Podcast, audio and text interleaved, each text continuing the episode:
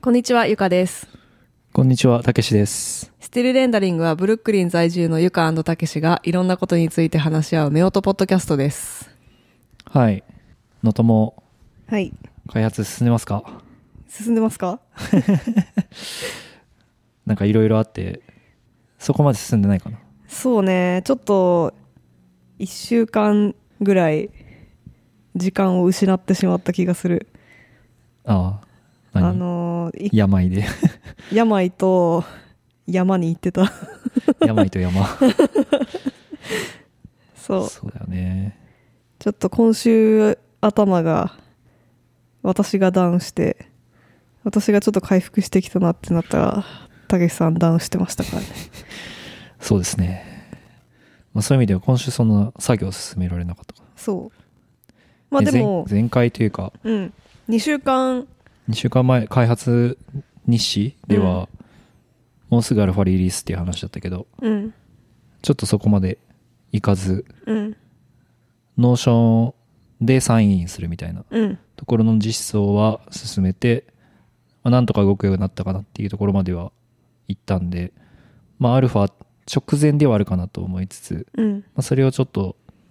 まあ、どこにデプロイするかみたいなのを含めて、まあ、いいろいろ調査してたみたいなところがうんあるんだけど前回話した時はなんかなんだっけ AWS とかそういうのを見た方がいいかなみたいな話してたと思うんだけど、うんまあ、ひょんなことから僕なんか NFT にすごいハマってて、うんなんか昔から持ってる NFT のなんか特典みたいなので、うんうんなんか AWS のクレジットうんがもらえるみたいなあれめっちゃいいよねなんかキャンペーンみたいなのがあって、うんまあ、それを実際にクレームすると5000ドル分のうんあの AWS のクレジット2年間で使えるものが実際にアプライされたんで、うんうんまあ、AWS 使おうと思ったらいつでも使えるかなみたいなうんところで5000ドル分使ってもいいようなサービス をこれから作らないとなみたいなああえ結構それは規模的に大きいってこと大きいとまでは言わないけ大どきいとは言わないかお遊び以上お遊び以上ではあるかうなっていう感じん、そうだよねうんあと、まあ、そんなに気にせず使えるかもしれないなみたいなうんうん感じではあるんだけど、まあ、結局でも今までは、えっと、デプロイ先として、えっと、レンダーっていううんそのスティールレンダリングのレンダーうんのレンダーなんだけど、うんまあ、簡単に GitHub と連携してて、うん GitHub にプッシュするとあの勝手にそのデプロイしてくれるみたいなでいろいろタダで使えるみたいなのが売りだったからうんあの使ってたし今今でもあの性的サイトあのスタティックサイトとかはうんタダだし、あの簡単なサービスとかはタダなんだけど、ディスクが使えないとか、えっと、データベース使おうとすると月7ドルとかレディスっていうなんかキャッシュとデータベースの間みたいなのがあるんだけどそれを使おうとするとまた7ドルみたいなうんまあ、ただのプランもあるんだけど。とかいろいろあって、なんかちょっと、まあ、最近プライシングを変えたんで、まあちょっと、お金稼ぎに来てるなみたいなうん 感じで、ちょこちょこ取ってくるのそうちょこちょこ取ってくるるなみたいな感じだったから、 LCC みたいなあ の、そうね。それでちょっと、もう少し無料で行けるとこないかなみたいなので、ちょっと探してて、まあ友達とも話してて、うんもう少しこう、なんて言うんだろう、硬派なうん感じのサービスを見つけて、うんえっと、フライ .io っていうんだけどうんあの、まあ、そこは結構あもちろんあの WebUI のダッシュボードでいろいろ見れる部分もあるんだけど結構操作があのコマンドライン中心だったりしてうん結構硬派な感じなんだけどうん割と無料で使える部分が多くてとりあえずそれに乗せ替えようかなっていう感じでそのサーバーレス的なところのいいところは簡単にそういうのを切り替えられるところだから、まうんあそれをちょっと調べてたんだけど、まあ、良さそうだなっていうところでそこにデプロイしようかなっていうのを考えてた時にまあちょっとウイルスにやられたんで、うんまあ、ちょっとそれを週末やって整理して、まあ、来週ぐらいにはちょっとできればなっていう感じで考えてますはいそれが僕のアップデートえその AWS とそれはどう違うの何なのなんかそのフライ、えっと、AWS っていうのは本当に何でもあるのね。うん、あの、仮想サーバーって言って、もう本当一つのサーバー、何でもできるサーバーみたいなのを貸してくれたり、EC2 っていうやつとか、うん、あのデータベースサーバーをそのままあの使えるようになったりとか、まあ、それこそコンテナ的なものをデプロイできる先とかもうそれこそサーバーレス的なものができるところもあるんだけどフライト .io とかはもちろん裏側はそういうのを使ってて多分でもそのインターフェース的にはこう簡単に作っててうん、デプロイってやるといろいろ設定とか何もせずに、まあ、サーバーというかそのアプリケーションが動く状態にしてくれるみたいなうーんまあ、そういうのサーバーレスっていうのはもちろんサーバーは後ろにあるんだけど、えっとあサーバーの設定がいらないってことサーバーの設定とかをあまりせずうにんうできるーんし、スケールも結構簡単にできるみたういな、んで AWS とかだともちろんそういうところの細かいチューニングはす全てできるんだけど AWS は、まあ、かなりなんて言うんだろう職人芸というか、うんうんまあ、そういうそういうのが必要みたいな、だうーんからすごい小規模の開発の場面だとそんな AWS すごいスケールするみたいな仕組みになってなくてもあのカバーできる範囲であるべきだから、まあ、そういう部分で、まあ、そういうのをさ最初に使うっていうのが結構ポピュラーなのうんでヘロクってなんか多分聞いたことあると思うんだけど、うんうんうんヘロクは結構有名でなんか無料で使える範囲がすごい多くてなみんな使ってたのねで、まあ、それで多分有名になったと思うんだけどなんか最近それこそまあなんか有料化して、うんでみんなその移行先を探してなんかそういう記事もいろいろあったんだけあどーそれそういう記事を見て代替えサービスそうそうそうそう、まあ、そういうのの一つとしてそのフライドと IO っていうのを見つけたし、うんフライド .io もそのデータベースサーバーをそのサーバーレスで提供するものもあるんだけど、まあ、他にもいろいろあってデータベースアザサービスみたいな、まあ、そういうのもあるからあ結構無料の範囲でいろいろ使えるところがあるなみたいなところまで調べてうんででもデータベースは前言ってたその SQLite うんを、まあ、使うか使わないかみたいな話してたと思うんだけどその新しいフライド .io だとディスク容量が使えるから、まあ、とりあえずそれでもいいかなと思って、えーそれをちょっと使い続けることにしてアルファではいこうかなっていう感じで進めようかなっていう感じですえじゃあいいずれは AWS に移行するってこともちろんそのサービスが盛り上がってきて、うんとはいえまあそんな今のあの請求書だけのあの機能だと多分そんなトラフィックがすごい集まるってことはないと思うから、うん別にそんな必要ないと思うけどあの他にもまあいろいろ機能を考えてその外部からのアクセスが増えるようなうん機能を考えた場合は、まあ、そそういうのはちょっと考えないといけないねっていう、なるほどなるほどまあ、そそういうところも機能を考えるときに必要で、うんそのノーションにつなげた人がだけが使って見るものなのか、えー外部の人向けにそれがこう変換されて見見られるものなのかみたいな、まあ、それによって自分たちのサービスへのトラフィックみたいなうのがん決まる、決まるというか、まあ、それのバランスでちょっといろいろ考えないといけない部分はあるかもしれない確かにサーバー代がのかかり方が違ってくるってことかそうそうそうそうなるほどねでも今後やりたいのは結構そういう系だよねあそういう系もあるよねううんん、そういう系はそういう系でちょっといろいろ考えないといけない部分はあるうんそのデータにアクセスする人がそのデータを持っている人とは限らないっていう場合じゃあそそういうデータへのアクセスはどうやってこうそのアクセス管管理するのかみたいなああアクセストークンの扱いとかまあそういうのあるから基本はでもパブリックにするっていうものかと思ってたけどでも請求書もちょっとそのパブリックというよりはどちらかというと自分で使って自分でその出力を変えてうんまあうん請求書はパブリックではないよねそうそうそうそうだから、まあ、そういう種類の機能もあるよねそうそうなんかあのさ、まあ、よよくあるのは多分ノーションで書いたやつをブログにするとか、うんなんかサイトにするとかうんそれをもうすでにやってたサービスが確かあって、うん。なんだっけ、ポポプシーうん。がなんかサービスを終了するだかなんだかっていう噂が、噂っていうあかっもう決まってんじゃないなんかツイッター見たけど、なんか、特にあ、そうなのアナウンスなかったけど、えまあ、メールとかで来てたのかなだからちょっとよくわかんないんだけど、まあ、結構やりたいことと近いやりたいことの一つと近いことをやってると思うんだけどなんかこう需要がなかったのかなみたいなそういうそういうのはうんちょ。っと考えたりするよねそう、でも、ポプシーは、ノーション関係なくなってたから、途中で。そうそれもその決断もよくわかんないけうど、ん。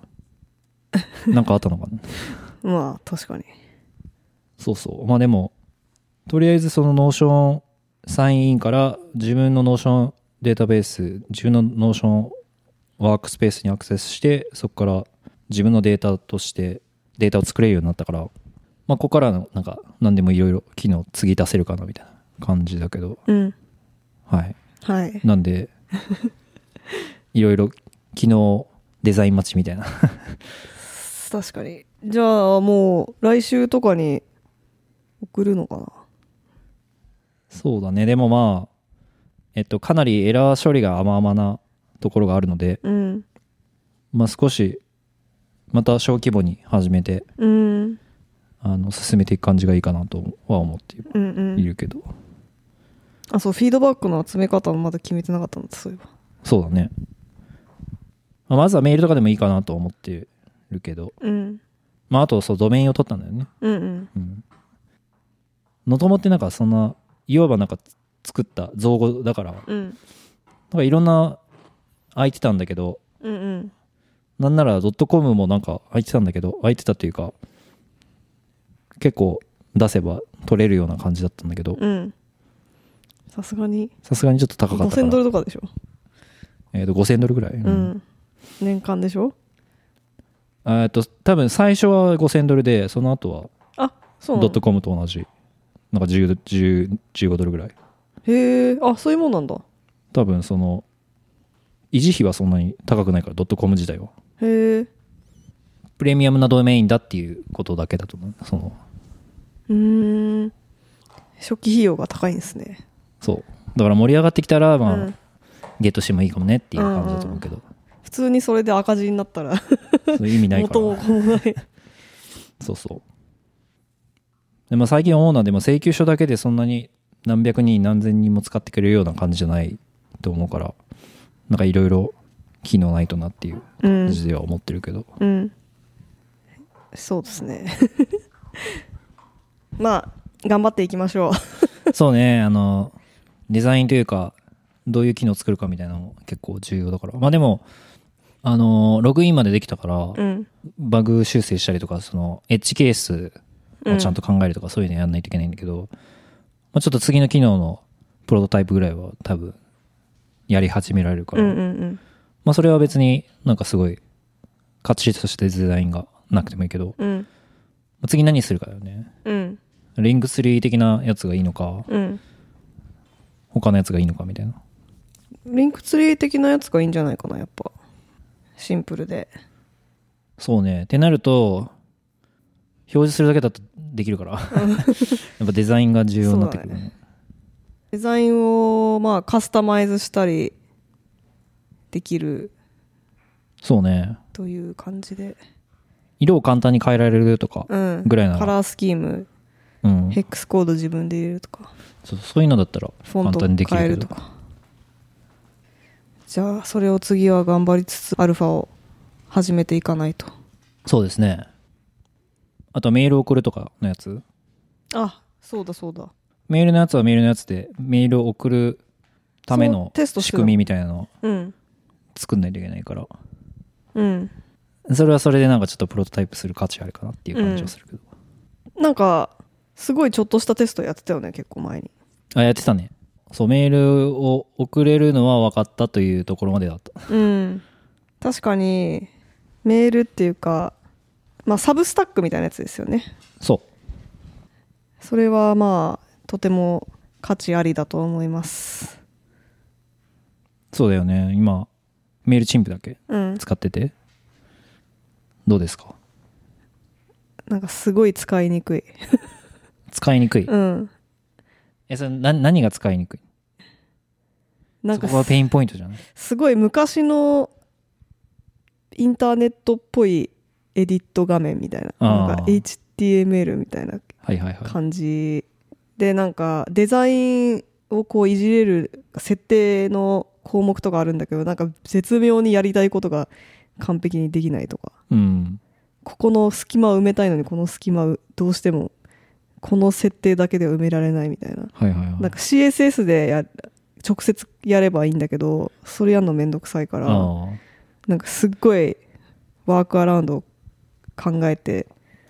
やったりとかなんかこの部分はどこの設定でによって司ってんのかとかすごいバラバラになってて、うん。まあ、今割と慣れたからなんとなく分かってきたけどさ最初はすごい使いにくかったしあの私の使い方だとただニュースレター出してるだけだから、うんあのその動的な,、えー、となんか例えば e コマースみたいな E- EC サイトだったらさなんかもっといろんな E メールがあるじゃんなんか購入そうだね。確認とかうさ、ん。購入確認メールだとしても中身が全然違うってことでしょあそうそうそう人によって違う。うん内容だったりとか、なんかこのアクションをしたらこれを送るとかさそういうウェブサイトに紐づいたものではなくてただ私が一斉送信してるう。みたいなん感じだから、すごいオーバーキルなうん。感じなのに使いにくいっていうなるほど。でその使いにくさはなんか複雑だから使いにくいんじゃなくてなんかすごい UI がクソだから使いにくいっていう感じですその辺はなんかサブスタックは結構よくできてる気がしたけうんど。うん、うんまあノーションみたいにあんまできることがないっていうかそうだね。だしか書いてるところがもうその画面っていうあれだよねえっと、うん基本的にはそうかな。うん。でボタン足したりとかもできるんだっけそこまでできるか分かんない。そう画像はできるよね画像はできる。うんエンベッドとかもできる。あそっかそっかまあそれぐらいできれば本当いいんだよでもね、すごいシンプルな、もう、あ、これサブスタックだな、みたいなのがうんペ送られラる。ーンって感じだよねそうそうそう。だから、もちろんニュースレターならいいんだけど、うんもうちょっとこう、わかんない。なんかこう、おしゃれな、うん。で私が送ってるニュースレターはなんかちょっと、それよりもうちょっとおしゃれっていうかなんかそうだねそうあだるね程度デザイン要素をそう入れようとしてそうるそうすると、うん、ちょっと、ちょっと味気ない感じ。そうだね。うん。だから、サブスタックよりも、ちょっと、おしゃれにというか、その、うん。ちょっとデザインを変え、デ自ザインを分入れられでるカスタマイズできるっていうのは希望あります。で、もう、基本はノーションで書いたやつが、こう、反映されて送られるみたいな。うん。いいんじゃないですか。そうだね。ノーションのブロックのカラムとかもあるじゃん。ブロックのカラム。ブロックをさ、カラム状にできるじゃん。なんか 2, 2カラムとか。あーはいはいはい、はい。横にうん、はいはい。そういうのも再現できたら最高。できるんじゃないかな。うん。でこのブロックの背景はこの色とか設定するみたいなうん。できるよいいね。ブロックごとに扱ってるからできるよね絶う対ん、ブロック、そうそう、API を見てみると、その、すごいブロックに対するなんか、API でできることは結構細かい。うんテキスト1個取っても、うんあのリッチテキストっていうフォーマットなんだけど、そこのテキスト情報だけ取りたいのに、わわざわざその、あれってさ、なんか、ここだけ太文字にしたりとかできるじゃんうんうんでそういうそういう情報も全部入ってるのよそのリッチテキストうのところにんそれいいねそれいいんだけど うん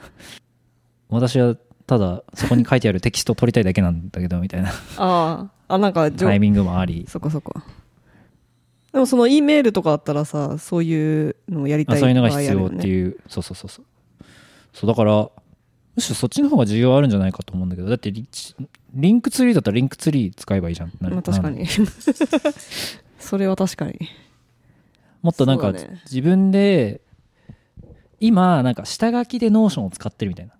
うんものがいいんじゃないかと思って、うんうんうんうん下書きでノーション使っててそれをコピペしてどっかコにピペにどっかしてややるんだったらもうそのままそこからできればよくなるみたいなああのがいいんじゃないかと思ってんだけどなるほどね確かにでそうじゃないとまあもちろんリンクツリーのその情報をノーションで更新できればいいじゃんっっていうのはまああるんだけど、まうんあ、それはまあリンクツリーに行って更新すればもうすでにできてるものがあるからっていうなんか差別化的にはそうだねあとそのメールすごい難しいからそのノーション表示する部分だけじゃなくて送る部分のバックエンドは結構難しいんじゃない難しいっていうかあのそのリンクツリーのやつみたいにそんな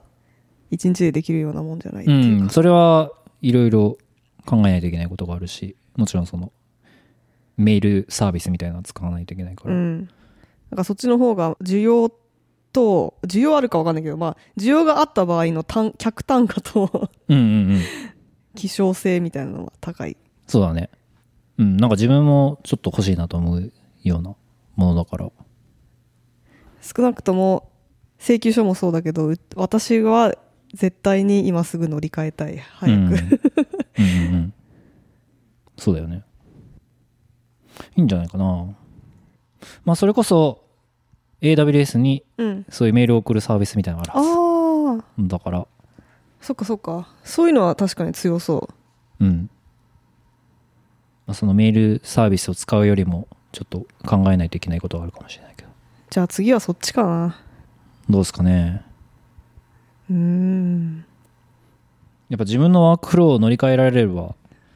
一番いいんじゃないですかうんだって少なくとも私が乗り換えるじゃんで AWS5000 ドル分あるから私が今メールチンプで払ってるの年間まあまあな値段いくわけですよそうだねだからそれを考えたら、まあ、あの、たけしさんの労労働力、 ちょっとお高いと思うけど、なんやかんや、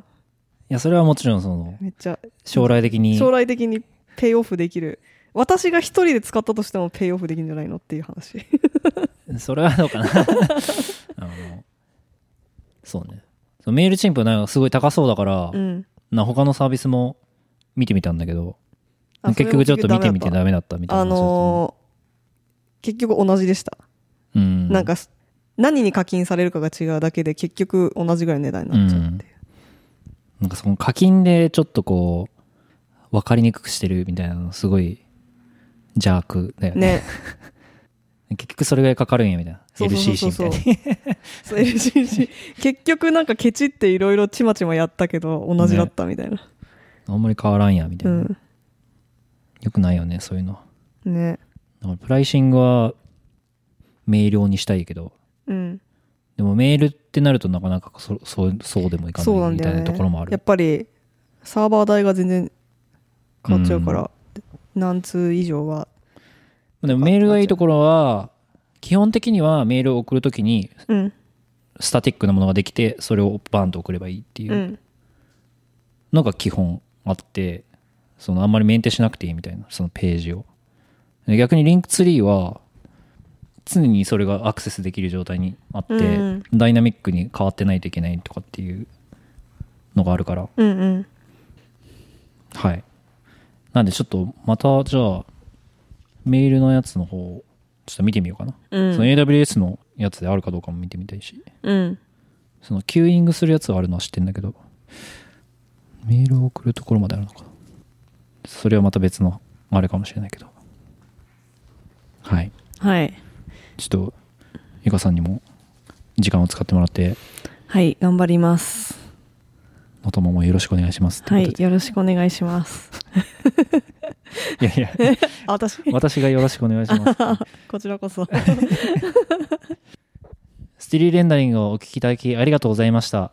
感想やフィードバックは Spotify の Q&A 機能、または、えー Twitter にハッシュタグスティレンをつけてお願いします。それではまた次のエピソードでお会いしましょうバイババイバーーイイ